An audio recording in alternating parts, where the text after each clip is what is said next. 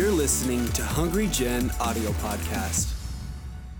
We want to talk about, again, I spent some time. I was invited to the wedding, but I decided to, my wife took me out to eat somewhere. And then afterwards, spent some time to kind of pray and really feel, I didn't feel the message. I felt the heart of Jesus for this evening. And I felt that this heart imparted for some people that are in this room and the people that will be watching. It's not easy to preach three services. I preached twice on Sunday. Three times is a little bit challenging. And so it takes me an hour to spend time in prayer just to kind of forget about the services that existed so that evening service can be almost like it's a first service. Not another third service where we come in worn out and tired, even if you're worn out and tired. I know Jesus is not worn out and tired, and I don't want to be worn out and tired, amen? I want this to be a fresh manna today that will touch your heart, and I pray the Holy Spirit will help us to receive that. I'm going to finish this weekend on freedom. And if you're taking notes, note takers or history makers, there's a passage in the Bible somewhere that says that if you take notes, higher chances of going to heaven. I just came up with that, but a short pencil is better than a long memory. And so I want you to title this short, and anytime a preacher says short, he's lying, so I just lied, Jesus forgive me. A long talk that will be called Remove Grave Clothes. Remove Grave Clothes. And somebody say amen. Come on, somebody say amen. Remove grave clothes. If you have your Bible, let's go to John chapter 11 verse 44. And it says the following: when he who had died came out, somebody say came out. Came out. Okay, now everybody say came out. Came out. Touch your neighbor, say it's time for you to come out. Not leave, but just like come out, okay? Came out bound hand and foot with grave clothes, and his face was wrapped with a cloth. Jesus said to them, loose him and let him go. Loose him and let him go. This was his friend, it was Lazarus. He died, he was sick, and then he died. And when he died, they didn't just put him in a grave, they bound him with grave clothes. They bound him in his face, they bound him in his feet, and they bound him in his hands, and they put him in a grave. They put him in a tomb. And Jesus got the news that your friend is sick. You have to come and heal him. Jesus waited for a few more days and his friend got dead. He went from being sick to being dead. And he comes, they remove the stone. He spoke out loud, said, Lazarus, come out. And Lazarus came out bound. It took him some time to get out of the grave because he was bound. He couldn't walk properly. And when he came out, Jesus looked at the crowd and he says, now you guys go and loose him. And that was his friend. Before Jesus spoke that into the tomb, he wept and groaned for his friend who was dead. Sin does three things. First thing, it makes us spiritually sick. Secondly, sin makes us spiritually dead. And thirdly, sin binds us. Number one, sin makes us sick. When you get diseased with sin, you begin to, sick people, they develop fevers. Sick people, they can't move. There's rashes, it hurts, it pains. And that's the first task of sin. When it comes in, it's not unto death. It just causes you to get sick. You start skipping church. You start skipping your Bible reading. You start skipping prayer. It makes you sick. But sin doesn't stop there. If that sickness is not treated, if that sickness is not cured, it leads to spiritual death. Death is separation. Death is not that you stop coming to church sometimes. In fact, you just spiritually die. And then when the sin sees that you're spiritually dead, it says, while you're dead, let's bind you, because it's easy to bind a dead person. There's no resistance, correct? Dead people don't create resistance. It's only the living that create resistance. And so the devil wants to bind the dead people because, it's easy to do that. And the second reason he likes to bind the dead people is that in case anytime if Jesus happens to come by their zip code and raises them from the dead, so they can stay still stuck even if they're alive. Sin binds, sin kills, and sin makes us sick. And I will borrow you since you were so kind to me. Remind me your name again. Mark, please come. I feel actually really bad for you already. But I'm going to illustrate that, not because you guys are kindergarten, but it just makes it a little bit easier to remember one, and it sends a deeper message than what you hear. And so what sin does, and for those of you watching me on live stream, just hold on for a second. What sin...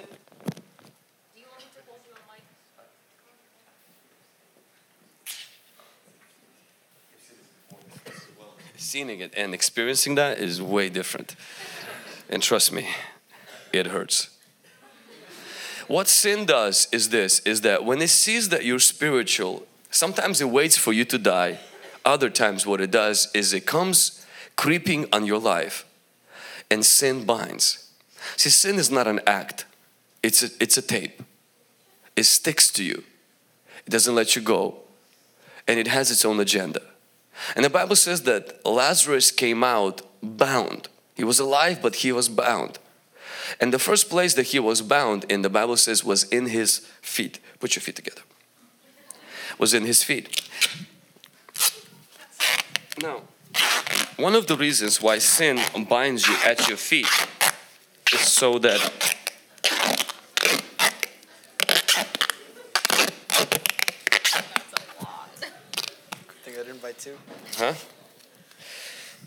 the sin binds you in your feet for this reason, so you don't walk after God.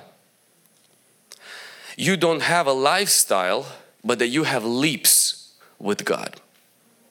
I'm going to demonstrate it to you. Walk. Walk. Jump. Begin to jump. Mm-hmm. Yep. Mm-hmm. That's after the conference, yeah? I want you to notice something with him right now. I walk, he leaps.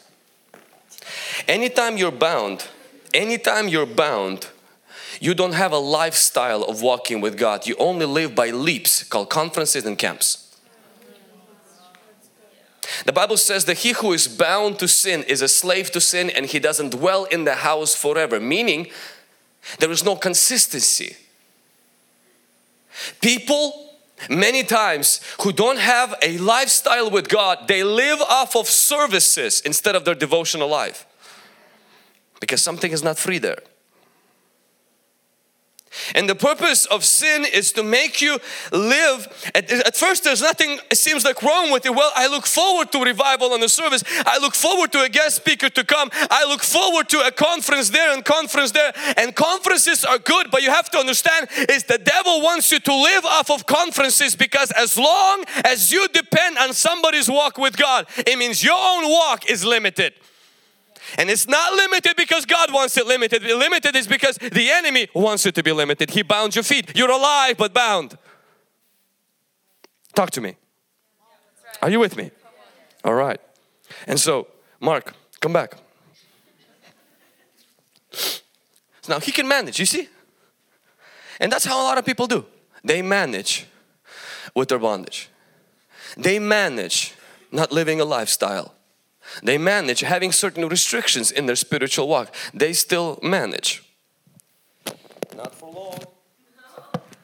The scripture says not only he had his feet bound, it says that he had his hands bound.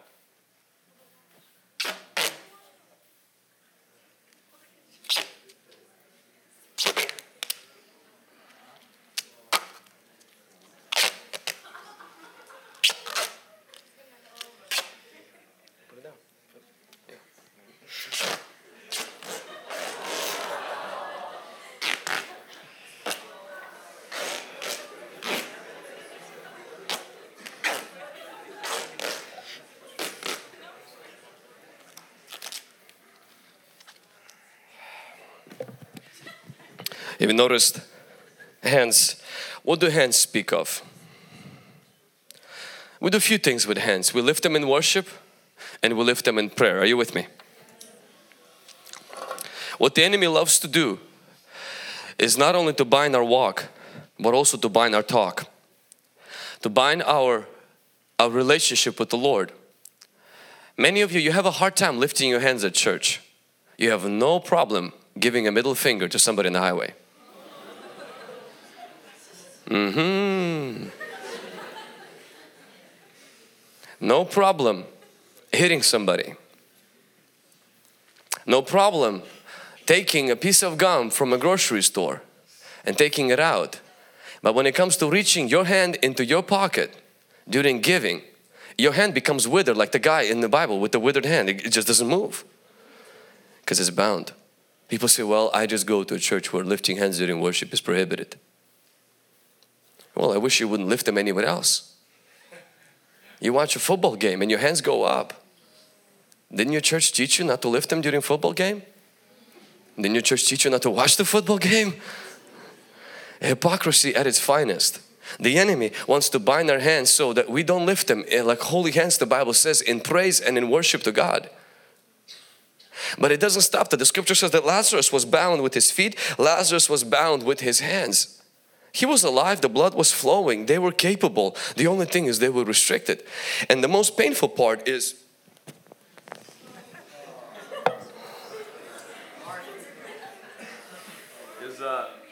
for those of you watching, just watch. The Bible says that he was bound with cloth in his face. Let's come close so that we can all see it better. Now stay strong, because if you tilt, you fall. The church has insurance, but I don't know if it covers illustrations. One of the first things that the enemy likes to bind, I joined the belief, is our hearing.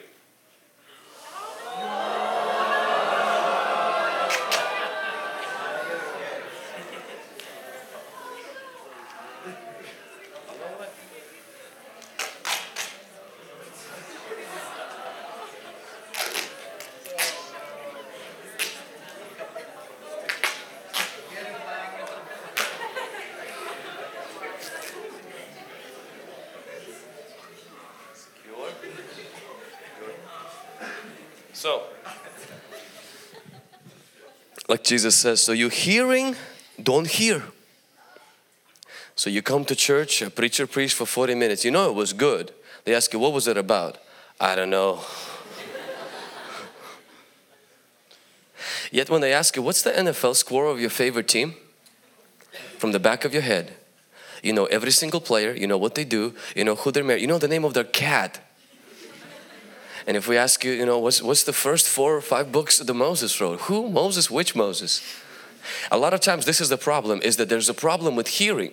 And many people have this problem in the church. A lot of times they come to church and I believe it's a spiritual problem where you can't pay attention in church.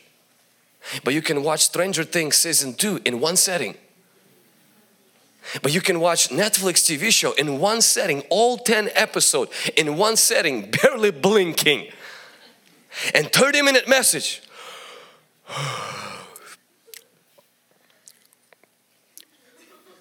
Man, why is church so boring? The enemy binds us and church becomes dull.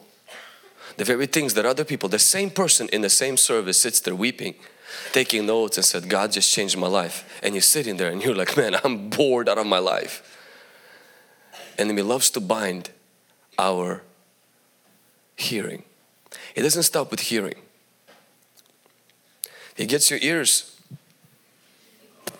It gets your eyes.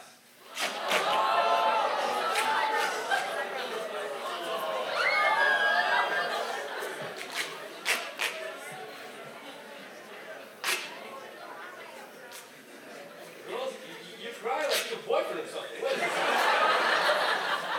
His eyebrows, really?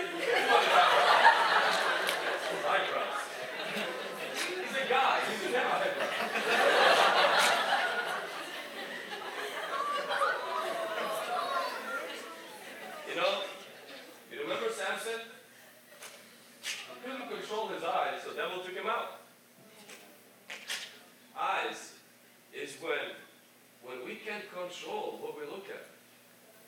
Young men especially. When Instagram popular page becomes a page where we look for, you know, we're looking for fun pictures, but in reality we're really looking for females with less clothes on. Or girls who also look for validation.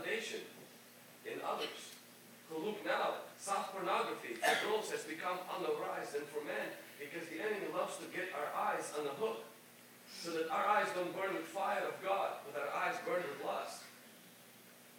We don't see the Lord because our eyes are bound.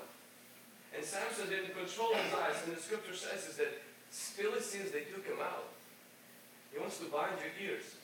He wants to bind your eyes. When he succeeds with that, he binds your mouth.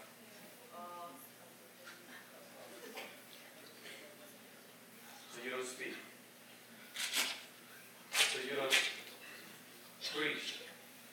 So you don't praise. So you don't pray. So you don't worship. So you don't prophesy. You mean you don't become a vessel that speaks to other people. And I will spare him from a near-death experience by not biting his nose. No, I am tempted.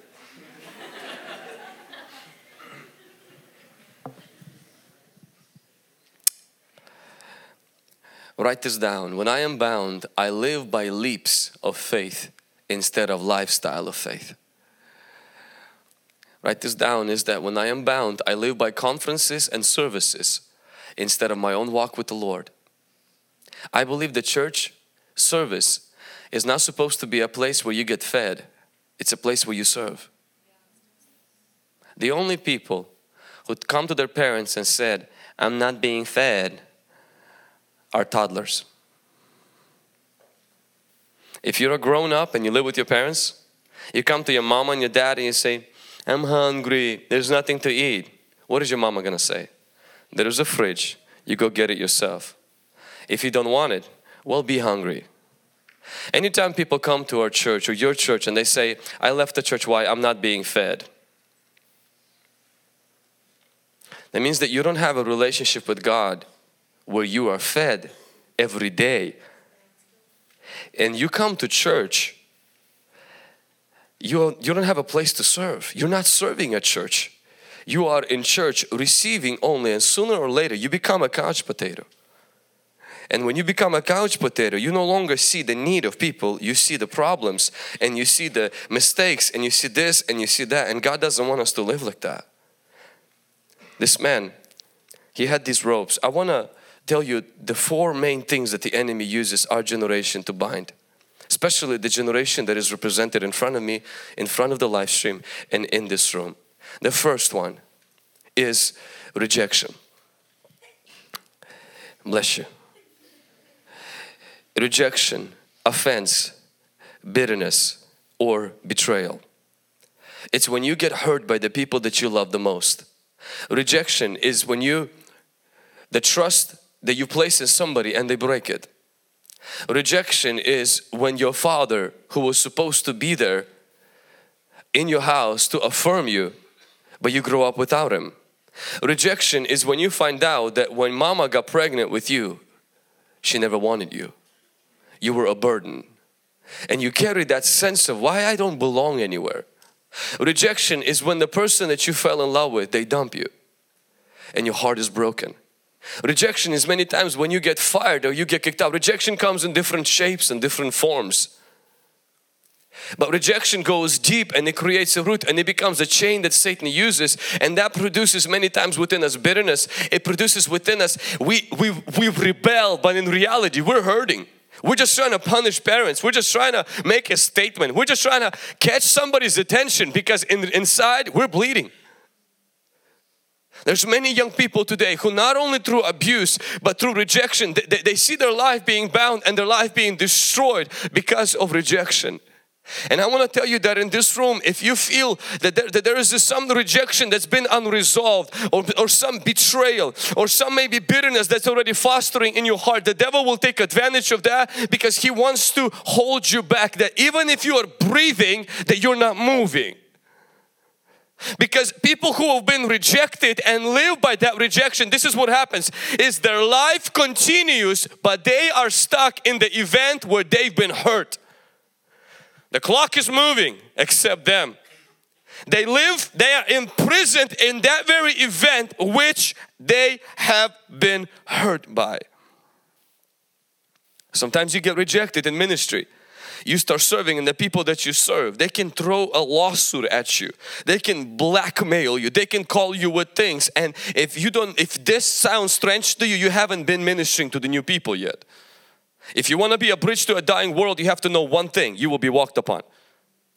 People will walk upon you. Ask Jesus, the very people He came to reach, they crucified Him, and He still loved people.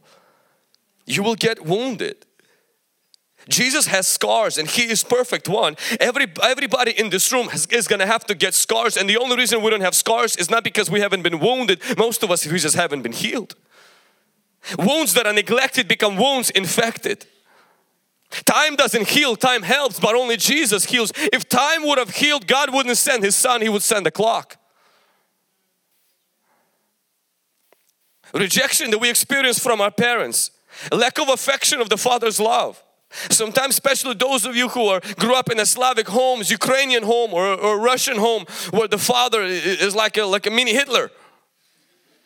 And please forgive me, most of them are not here, so I'm kind of fine right now. I'll just talk to you straight. Meaning like this rough man who says, you know what, I brought you into this world, you keep talking, I'll take you out. I provide for you, I put a roof over your house, and you know what, shut up. You know, and we live in a world where we were created inside of us, we crave for love, we crave for affection. And some people experience rejection because somebody actually hurt them, but some people experience rejection because somebody didn't love them to the degree that they really needed to be loved. I remember when I've experienced them, before I got married, my dad is a genius, in full sense of that word. He can quote you a poem that has 32 verses from his middle school in the Ukraine. Verse by verse, 32 of them. He knows more of those poems that honestly, it fathoms me how his brain operates. He never went to college because he was Christian. He was denied to do that. He can fix cars. He can fix ACs. He has magic powers. If my AC in the house is broken or car is broken, he steps into the room. I am not exaggerating. My wife is a witness and my relatives are a witness. He steps into the room. Everything starts working. He leaves. It stops working. I asked him one time. He practices magic. He's like, Dad, you're not normal. My dad's wish for me, because he's such a genius, he fixes things and he's very smart. He was hoping that I will take after him, that I will, fix things, that I will be in construction, that I will do, things that normal Ukrainian people do in America who don't have education. And so he was expecting me to do that. And so, but for me, I'm just not like that. I'm just not wired like that. I'm more like my mom. I'm just very different. And so, and because of that, I felt that. Don't get me wrong. I adore my dad. My dad is like my biggest hero. He's the godliest man I've known. He's such a humble man. But for a long time, until the age of 24, I did not feel or hear from my dad that he was happy with me. In fact, when at the age of 17, I told him that I'm going to be in a full-time ministry, him and my mom were crying. Not out of happiness, but out of disappointment. They did not want me to be in full-time ministry because they knew that financially I will not be able to provide for my family, and I'm a bad example for the siblings by going into full-time ministry.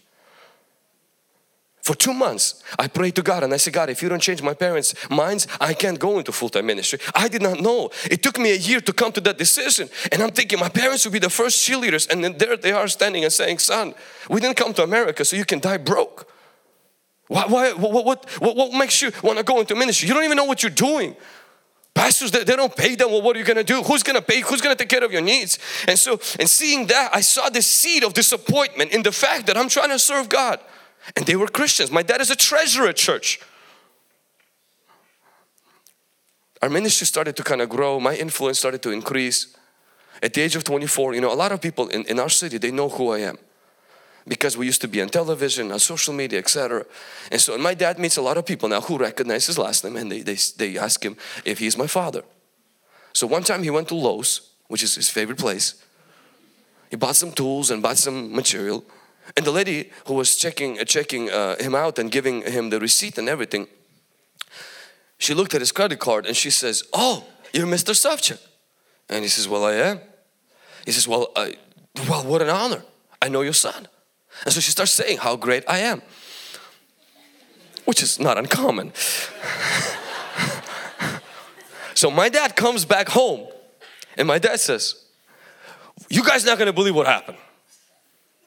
Somebody looked at my last name and they recognized my last name. And I know how the story goes. So I'm thinking my dad's going to finally realize that his son, is not an idiot. His son, is someone to be proud of. In the city, they don't talk to him about like he's a drug dealer or something. He sells hope, not dope. He's a good man. So I'm opening my mouth, expecting that there's going to be this part where dad will say, you know what? I'm so glad, people in our city, they know our son and for good things. And my dad keeps bragging about how awesome his last name is. And I'm like a starving child, 24, I'm a youth pastor, and I'm starving to hear a word from my dad. I'm proud of you. And that word never came. I remember the family meeting was over. Everybody went to their tents, into their rooms. And I'm there, I still see that picture right now. In the living room, lights are off, I'm sitting on the couch and I'm crying. And I said, God, what can I do to make my dad be happy with me? I have people that are impressed and blessed from different parts of the world, but my dad is not. And so I said, you know what, I'm going to try to help my dad with what he does. It's construction. At the time he was building a house. So he asked me, he said, hey, could you come after your church work and come and help me to cut some tile in the bathroom? And I'm just going to be honest with you, that's just not my gifting. He took some expensive tile that he bought in Lowe's on discount, specific rare, limited amount. He told me to go cut little corners. I broke every piece of tile that he gave me. My dad was so disappointed, he kicked me out of his house. And he says, get out of here before you destroy everything else. And there I am thinking, you know what, I'm good for nothing. My own dad. And I'm beginning to build resentment toward my dad. I'm feeling rejected even though he's not doing anything back. I just feel like I'm not good enough for him. I get married and I still carry that until one time, me and my wife, she loves sushi. She takes me to sushi. And I'm not a big fan of sushi. I like Olive Garden because appetizers are big. One of the reasons I don't like sushi is because you go to a sushi restaurant and they bring you these appetizers where it's a big plate and you see the plate coming, your stomach gets excited. You're like, oh my God, we're gonna have a good appetizer. We will take the meal to go so we can eat it at home tomorrow, save some money. And the plate arrives, it's a big plate and it has 6 leaves that they picked up in the backyard and sprayed with some Chinese black sour cream or some kind of a thing. You looked at that thing and I remember I looked at it, was this vivid memory. I'm looking and I am mad. I'm looking at my wife and I said, that's why I hate anything that has Japanese, Chinese or anything that's Asian, because they rip people off. $6 for 6 leaves. Next time I'm bringing my own leaves. And my wife said something that was very, very deep. She says, well, the appetizer wasn't supposed to replace the main meal. She said, it was supposed to whet your appetite for the main meal. It wasn't supposed to be the main meal. Olive Garden has a bigger appetizer. Sushi places have very small one. But the point is to get you ready for the main meal. When she said that, I'm like, this sounds deep. I know there has to be a revelation behind this. The next morning, I'm praying, and this revelation wrecked my life. And the Holy Spirit spoke to me, and He said, Vlad, your father is your appetizer. I am your main meal. He was never meant to love you so much that you don't need me. He was only meant to whet your appetite so that you're ready for the main meal. He said, you're angry at your dad for not giving you Olive Garden salad because he gave you 6 or 7 leaves. He was only meant to prepare you for my love. He said, you're expecting too much out of him and too little out of me. Man, I had an encounter today. I wept like I've never wept before. I cried before my Heavenly Father and I repented and I said, God, I'm so sorry because I squeezed out of my dad. Everything, honestly, the reason why my dad loved me like that is the way my dad was loved by his father. It's not my dad's fault. And God freed me at that day from the chain of that rejection that I feel. And I loosed my dad. I let my dad go in my heart, and realizing that what he gave me is the best he had, but he prepared me for the main meal, which is the love of the Abba Father. Are you with me? I feel like this is setting somebody free in this room right now.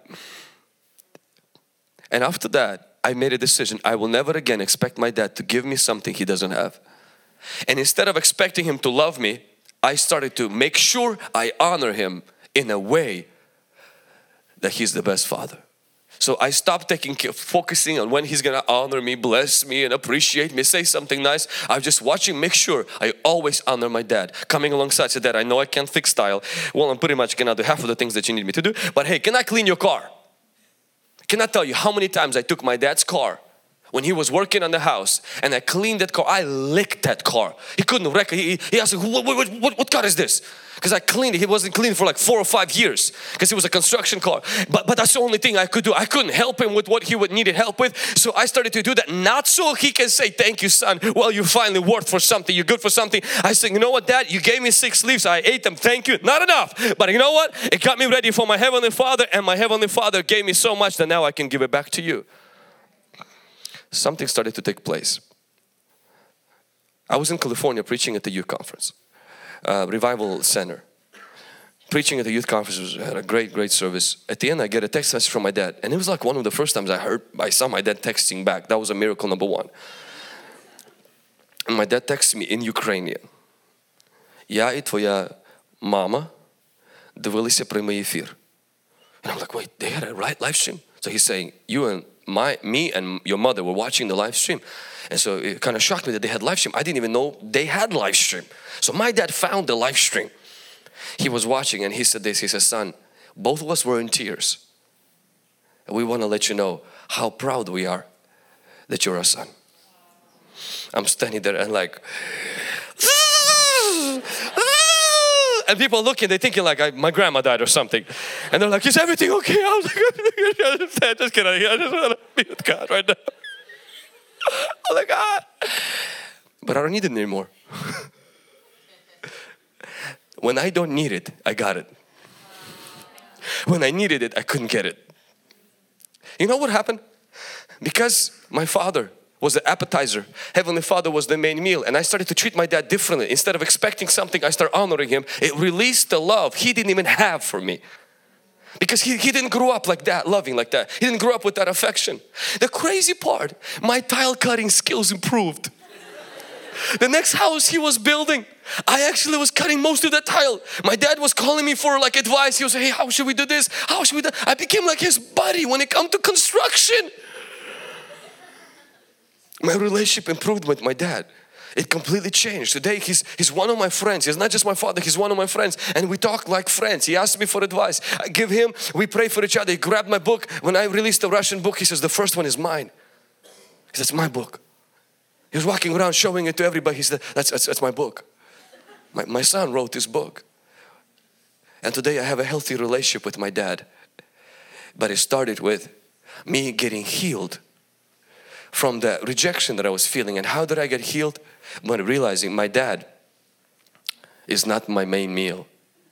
He's my appetizer. Maybe you never got the appetizer.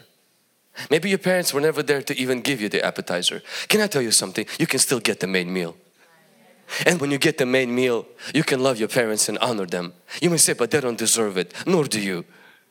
But when you love them, something happens. It changes. When you honor your parents, it changes them like crazy. Are you with me? Yeah. The first chain. I told you, Mark, you're going to stand here for some time.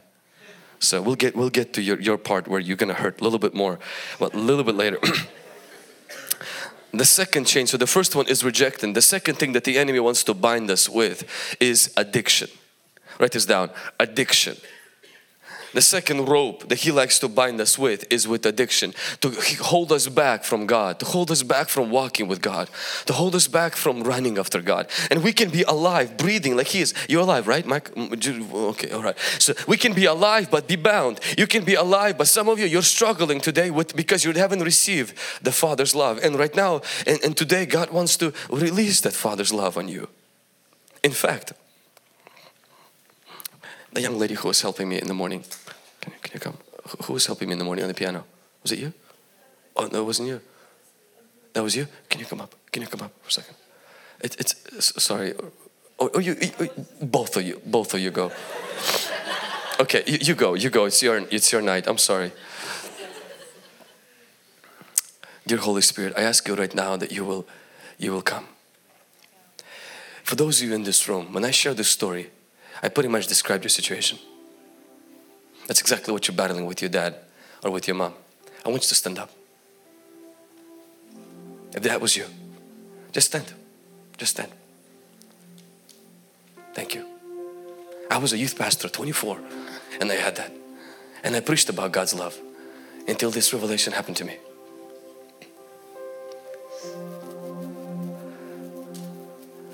Oh, I know there's more people.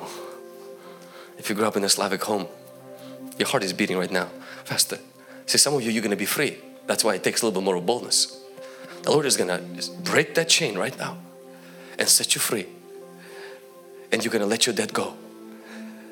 Release him from the prison that you've put him in. Everybody else, close your eyes and bow your head for just a moment. If you need to stand up, I want you to stand up. If that's your case, if you're bleeding because you've been deprived, or maybe you've been rejected, maybe you've been abused, and today that's hurting you, that's weighing you down, I feel a tangible presence of the Holy Spirit in this room, and I feel like Jesus is crying. That's what I felt when I was praying in the room before the service. I felt this groaning of Jesus, and He wanted me to tell you how much He misses you, how much He loves you. He never meant your parents to replace Him in your life. He only meant them to introduce you to Him. Some of them did a great job. But those of you standing, some of your parents, maybe unknowingly, they did a poor job. And the appetizer didn't come warm, it didn't come right. And some of you, you left the restaurant disappointed and angry. But I am here today to tell you there's a main meal. And if you just open your heart right there, right now, if you can just stretch your hands like this, like you're receiving a gift.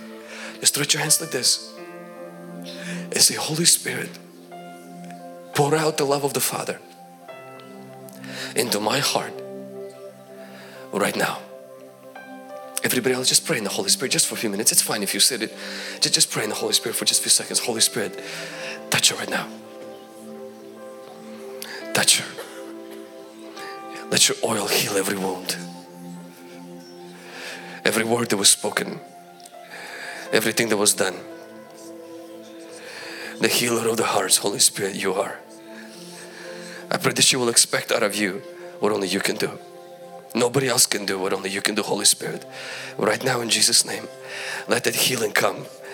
Let that healing come. Let it come to that young man who waited all his life and has always been disappointment of his parents. In Jesus' mighty name, let that healing come right now, right now, right now, right now, in the name of Jesus Christ, in Jesus' mighty name.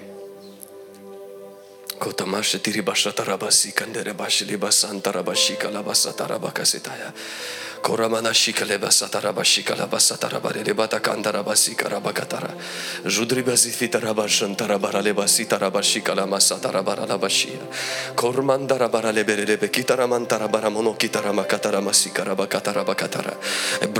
rejection. I break every spirit of bitterness. I break every offense in Jesus' mighty name. I break every chain that the enemy has used to bind you in the name of Jesus Christ. Every nightmare that's connected to that, every self-hate, every suicidal tendency, tendencies that are connected to that, in the name of Jesus Christ. Every rebellion that's connected to that, in Jesus' mighty name, let it be broken today out of your life. Come on, every person praying, every person praying.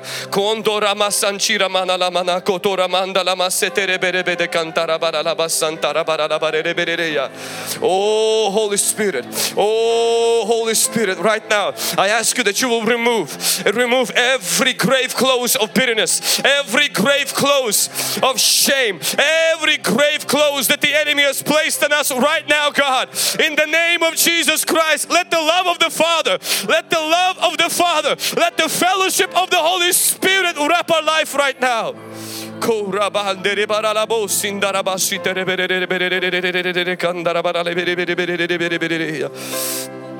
In Jesus' mighty name, in Jesus' mighty name. I want you to say this with me. Say, oh Holy Spirit, let the love of the Father be poured into my heart and heal every rejection, heal every hurt. I forgive those who were supposed to love me. I release those who have hurt me. I bless them. Help me to love you, to live in your love, and to honor my father and my mother. In Jesus' name. You may be seated in the presence of the Lord. The second thing that the enemy, the second grave clothes, the second tape that the enemy likes to use is addiction. Addiction is when you've tasted some kind of a sin and it becomes a repeated cycle. Addictions can be to different things.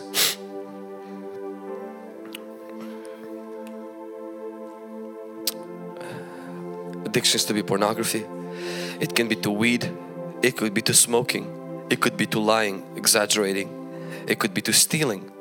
It could be to cursing. It could be to gambling or taking painkillers. Addiction specifically to pornography, painkillers, gambling. It cripples your life. It pretty much binds you. But no addiction is stronger than Jesus. I know it's a cliche. We hear it all the time. No addiction is stronger than the power of the blood.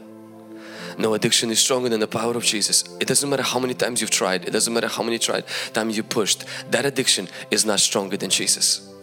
When Lazarus came out of the tomb, I want you to notice something. He came out bound. Mark, if you could just I'm going to take you, follow me. I will not misguide you. Hurry up. See, when people are bound, sometimes it's like, come on. But it's just, I'm going to share something about addiction that I want you to never forget. Mark, so let's go back. Now, nicely, I want you to go back. Okay.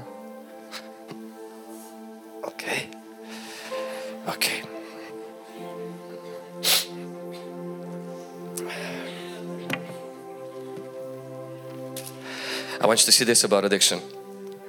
Lazarus was dead and he was bound. And Jesus spoke a life, a word into him. And Jesus says, Lazarus, come alive. His heart started beating. Lazarus woke up, but he was still bound. Now, imagine that a dead person, you're at a funeral and somebody's dead and they're bound just like this. When they wake up, would it offend you that they are wrapped in grave clothes, or you would be so ecstatic the fact that they're alive? Do you think it's a big deal that they're alive? I mean, yeah. Do you think it's a big deal that they got rags? No. But if you are the person in the rags, you only feel that it's a big deal that you are in the rags. But if you are the outsider, it's not a big deal that they're in the rags. The only thing that's a big deal is they're resurrected. I want to send a message to somebody here today who are bound with certain things and you're trapped and you're inside and you feel like this, man, this this is bad, this is confusing, this is wrong, this is not right, and this is such a big deal. God, help me. I want to tell you something, snap out. Because the big miracle that's already happened is the fact that you are alive. And the only reason why you're bothered by that is because you're alive. If you wouldn't be alive, if you wouldn't be resurrected, the very things you are confused about, you would never be bothered by. I know it's bad. I know it's wrong. I know you shouldn't do it. But you know what excites me is the fact you're not comfortable in those things, because it tells me you've been resurrected. My God. Help me a little bit with that. You've been resurrected, and resurrection is a big deal. Your rags are not a big deal. Your resurrection is. Your salvation is a big deal. Your rags is not. And maybe those rags right now are addictions, and you may say, but Pastor, you don't understand. I fall into the same sin. Yes, it's bad. Yes, it's not good. But the fact that there is a heartbeat inside of you, and the fact that there is a guilt, and there is a conviction, it tells me you are alive. You're alive. That's a resurrection. So what if you would have been freed but dead? Dead people are very well behaved on funerals, but that doesn't make them alive. Sometimes I heard a young man came to me at our church, and he says he got kicked out of school for sexual sins. You really have to be messed up to be kicked out for sexual sins. He was like that messed up. He come to me in the lobby in the church, and he says, Pastor Vlad, is it wrong for me to smoke weed? I said, for you? No. Looked at me and said, really? I said, Sunshine, listen. You're going to hell. Everybody knows it. What's the point if you go to hell smoking weed or not smoking weed? Since you're going there, smoke it up. He looked at me. He was like, he couldn't believe it. I just told him he's going to hell. And I was like, think about it. Whether you go to hell gay or straight, you're still headed there. I'm like, if I would be you, going there, I would do whatever I want. I was like, honestly, for you, bro, don't hold back. So at least when you're there, you know what you're there for.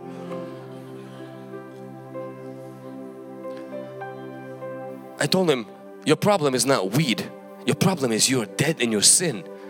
You first need to be resurrected. And then you will know that weed is the problem.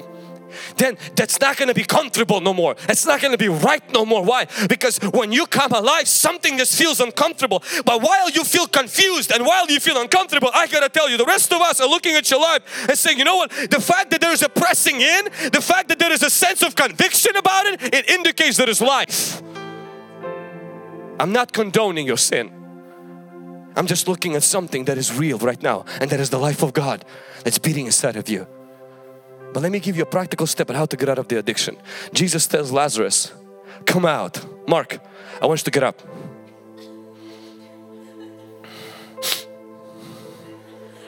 Now, I want you to notice Jesus did not help Lazarus to get up. Come on, give him a round of applause. Come on, guys, help me out. Help him out. Oh, Rabbi. Ooh. All right. Let's go. You were good. Why did you start jumping? Let's go. Up, 1, 2, 7. Okay, so now come close. Look, stop jumping, okay? Start breaking chains, man. Lazarus was not loosed until he got out of the grave on his own. Can you imagine the struggle he had to go through? This is where the struggle is real hashtag started. Did you just see how much he struggled with that? So I want you to imagine, see, most of us think that Lazarus, like in a bathrobe, he came out like pawn. The guy was bound up like a corpse. He was bound up. That means he wrestled trying to get up. And Jesus says, come out! Meaning, Jesus says, when you are still bound, I'm expecting you, being bound, to start making moves toward me. Before I send somebody to get the clothes off, when your clothes begin to make moves toward me. Struggling, but move toward me. Hurting, but move toward me. Struggling, but move. You will fall like he did.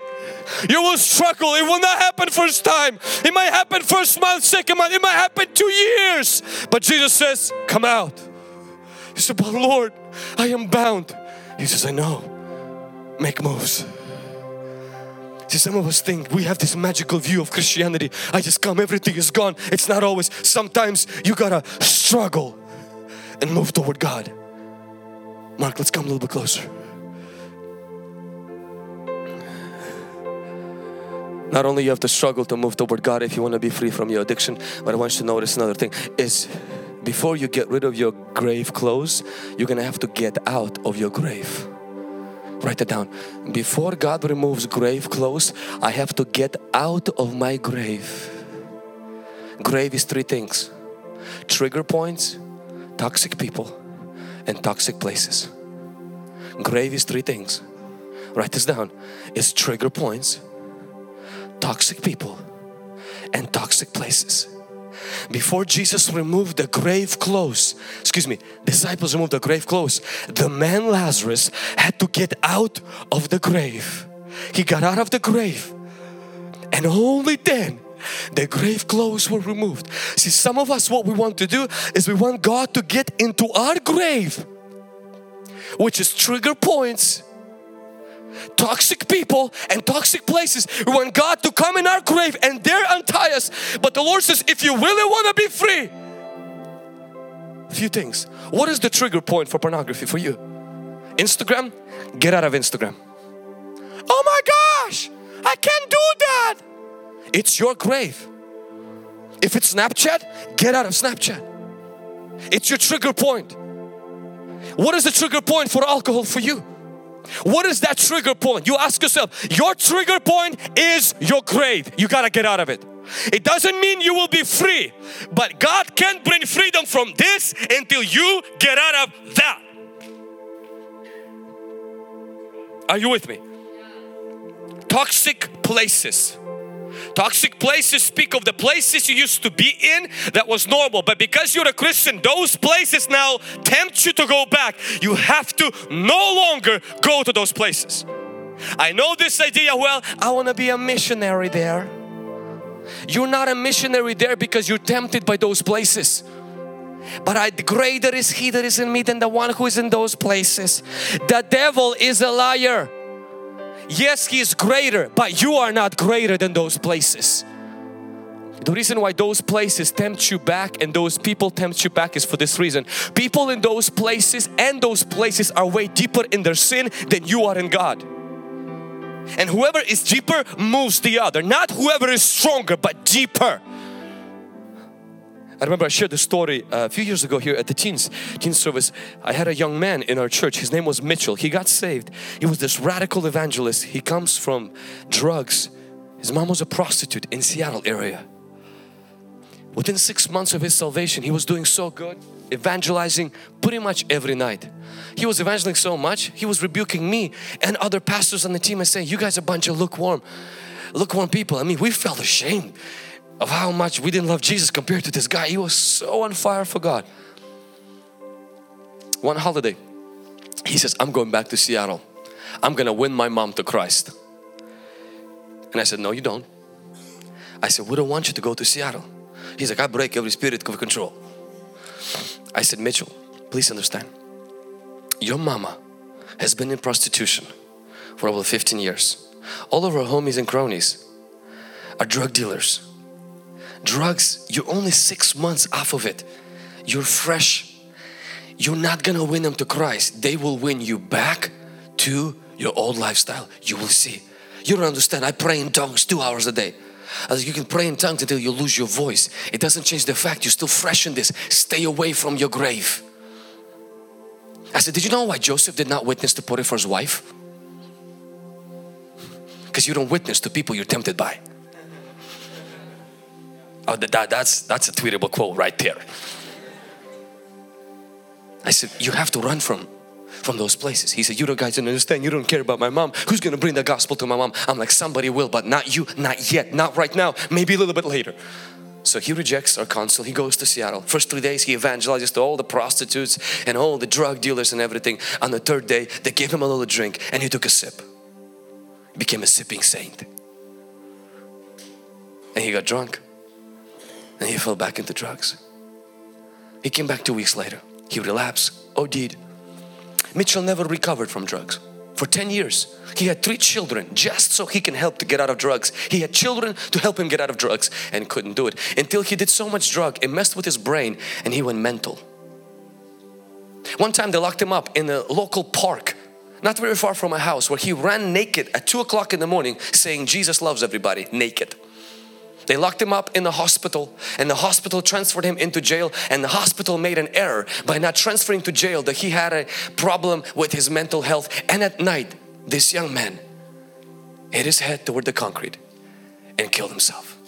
I performed his funeral. I preached hell hard at that funeral because I didn't care, because I warned him, and we tried to bring him back. And I've seen the damage it does to people when they don't leave their grave. There are phone contacts on your phone that should be removed. It's your grave. It's the people you dealt with stuff. It's the people that you took stuff from. It's the people that gave you with stuff. And you need to walk out from your grave before God removes your grave clothes. You're saying, "God, take away those feelings," but God says, "Take away those friends." God, take away those desires, but God says, get those places out, block them out. See, some of you, you keep that as a plan B, you keep that as an open bridge in case this thing with God doesn't take over, so it doesn't take you a long time to go back to your past. Burn the bridge to your past, because you only have future in front of you is with Jesus. Are you with me? That's how addictions get broken. You walk out from the grave. You have to, a lot of times, turn off the computer, turn off the, remove the internet from your phone. Sometimes you have to disconnect from social media completely, and trust me, you won't die. Jesus didn't have Instagram and He made it just fine. You have to disconnect. One of the girls who got delivered from lesbianism in our church, for her trigger point was her Twitter account. She had a lot of followers and she had a lot of lesbian people that were constantly in contact with her, and now she didn't want to even share her testimony. She says, "That's not my time. My time will come to share the testimony, but right now I don't want to go back to that, and therefore I have to walk out from my grave, and that grave is Twitter." For me, Twitter is a place where I can minister, but for her, Twitter was her grave. What is your grave? Because before God can remove this, you got to walk out of this. And no, it's not easy. You saw how he struggled. It's not going to be easy to walk away, and people will judge you and they say, "Well, you think you're better than me? Well, you think you're holier than me? Well, you don't want to hang out with us no more? You think you're this and that?" And you say, "I'm sorry, but I got to do this." Potiphar's wife did not understand why Joseph ran. She made up a story that landed him in jail. But Joseph knew his purity is more important than his reputation. What I feel here is more important than what she says. And he didn't flirt with that chica. He didn't talk to her, and he didn't say, well, girl, you know, you're so fine. Let me just see if we can go up on the mountain, and I can, you know, maybe lay hands on you and just pray for the spirit of lust and adultery to be broken out of your life." You know why he ran from there? Because he knew the girl is hot, but so is hell.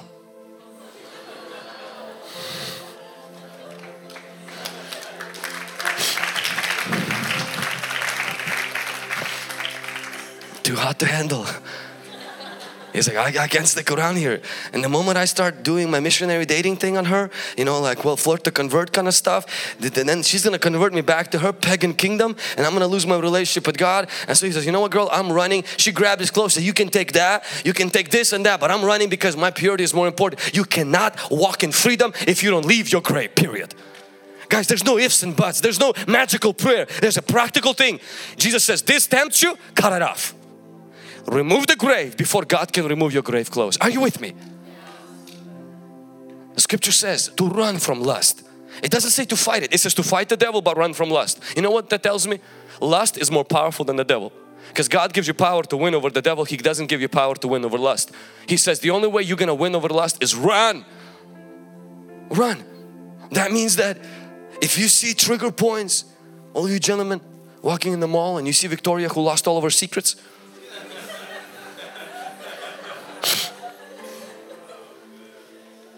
alright, that means you tilt your head, you look at some other Gap or American or apostle or whatever apostle that's over there. You move your head, alright, because that Victoria, she looks right at you. And verse you see, and then there's Father God, I clothe her with beauty and righteousness. No, leave Victoria alone. Let somebody else go save her. You go save your soul, sunshine. Are you with me? If you want to be free from the grave clothes of addiction, you got to leave the grave first. I mean, you got to leave places, trigger points and people if you want God to remove the spirit of lust, to break the addiction of drugs, maybe smoking, maybe lying, maybe some kind of a thing that you're currently battling with. Everyone, bow your head and close your eyes.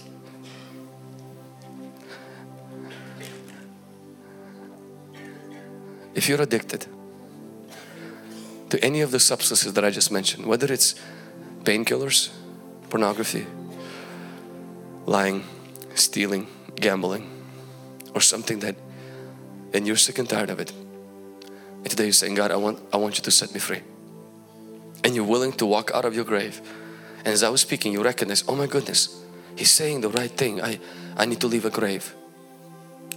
I'm going to ask you to raise your hand. Not to get up, but to raise your hand. Keep your hand up. I'm going to pray with you right now. Thank you. Thank you. Keep your hand up for just a few more seconds. For those of you who have your hand up, I want you to say this out loud. Say, Lord Jesus. Everybody else, let's help them. Say, Lord Jesus, I repent for opening the door for the spirit of bondage. Wash me with your blood. In Jesus' name, I renounce every spirit, every chain of addiction and bondage over my life. And right now, I choose to remove every grave that God points to me. Whether it's my trigger point, whether it's some toxic people or some wrong places. In Jesus' name, help me, O Holy Spirit. Father God, I ask you right now in the name of Jesus, every person that has that hand raised, I pray that you will pull them out of that grave right now, that you will pull them out of that addiction, that you will pull them out of that place, that you will pull them out, Lord God, of those trigger points. Father, I pray that there will be a grace they did not have before to be released right now. Lord God, that this is not just going to be saying, God, I'm sorry, and go and doing it again, but something will happen during this fast where this is broken once and for all. Well, we don't walk in lust, but we walk in purity. We walk in power. We walk in the presence of God. In Jesus' mighty name.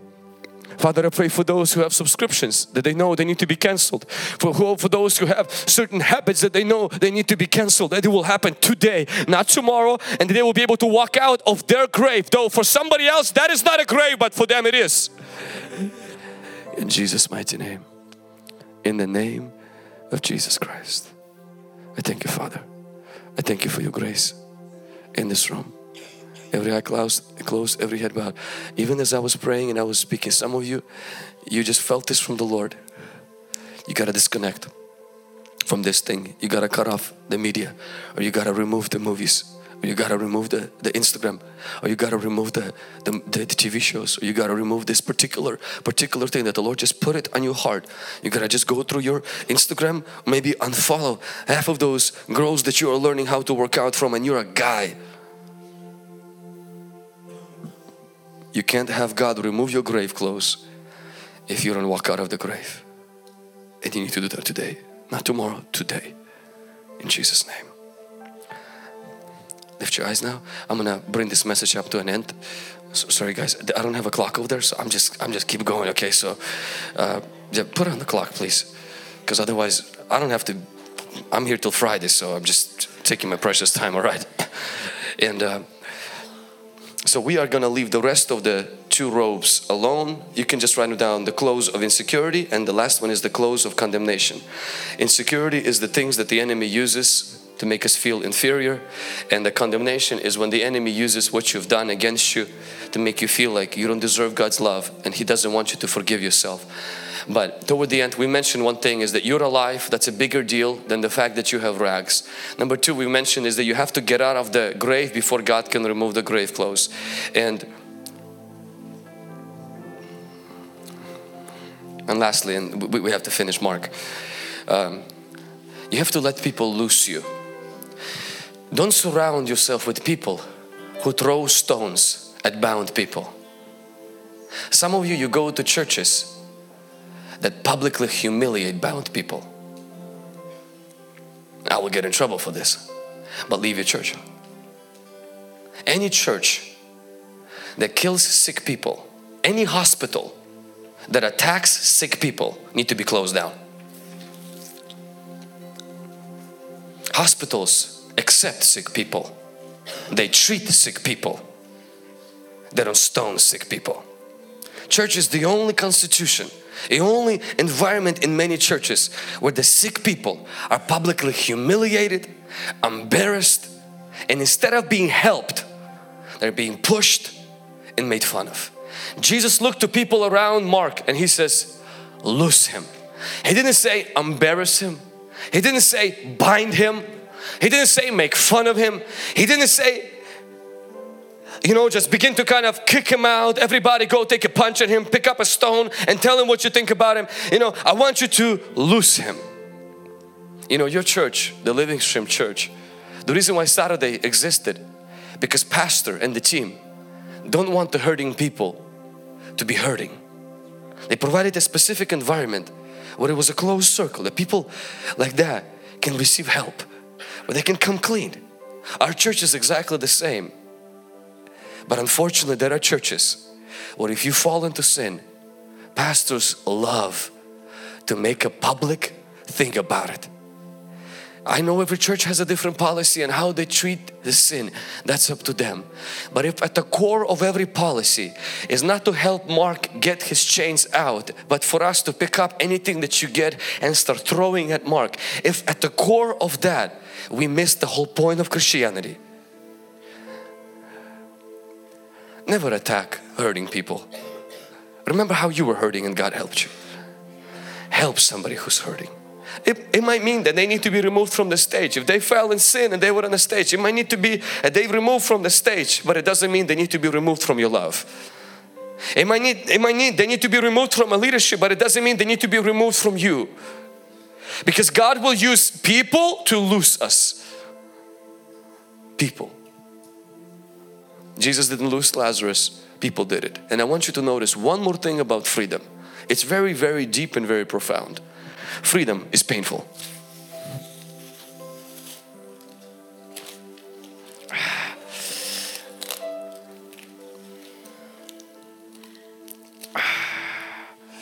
I said it's painful.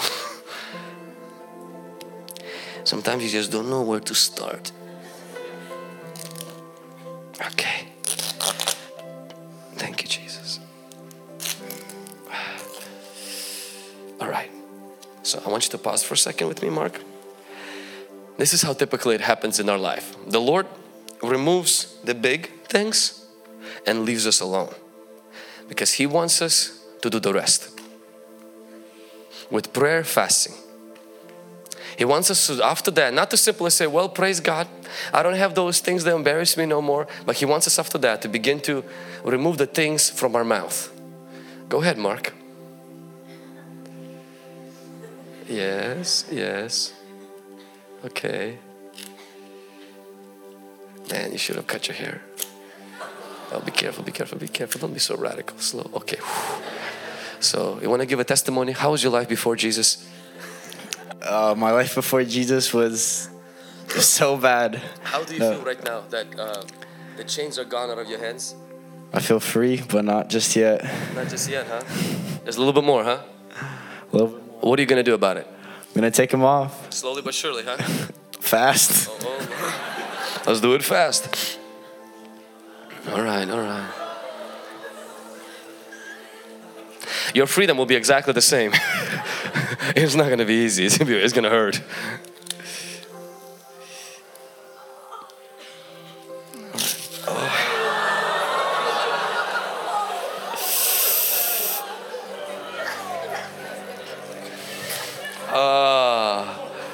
How did that feel? Great. Yeah. Wow. Well, that hurt. I mean, that how you snapped it. It's kind of painful. Everybody just felt so bad for you because we all know how that feels in real life. when you begin to apply some discipline, it hurts. It's all pretty at the church. But you get home and start doing it, that hurts. Are you with me? And a lot of times this is where we end. We're like, well, praise God. Let's go, Mark. Hey guys, but I'm not looking at porn. I'm not smoking weed. I am not stealing no more. Okay? I don't have a prayer life. I don't fast when the church fasts. I don't tithe. I don't give. But you know what? I'm not doing the bad stuff. I'm staying out of jail. I don't have any more DUIs. Praise be to God. And this is how most of the Christians just continue to live. We just thank God for the big stuff. But see, Mark is not going to go home like that. Will you, Mark? No. Why not? Because I want to run. Is your Christian life jogging or running? Anything that doesn't just keep you away from jail but from running needs to be removed. Not just from jail, not just from being excommunicated in your church, but from running from God needs to be removed. And the Lord is not going to do that. You're going to have to do that with the help of brothers and sisters. Mark, show us how it's done. You got to find it where it ended, right? Yep.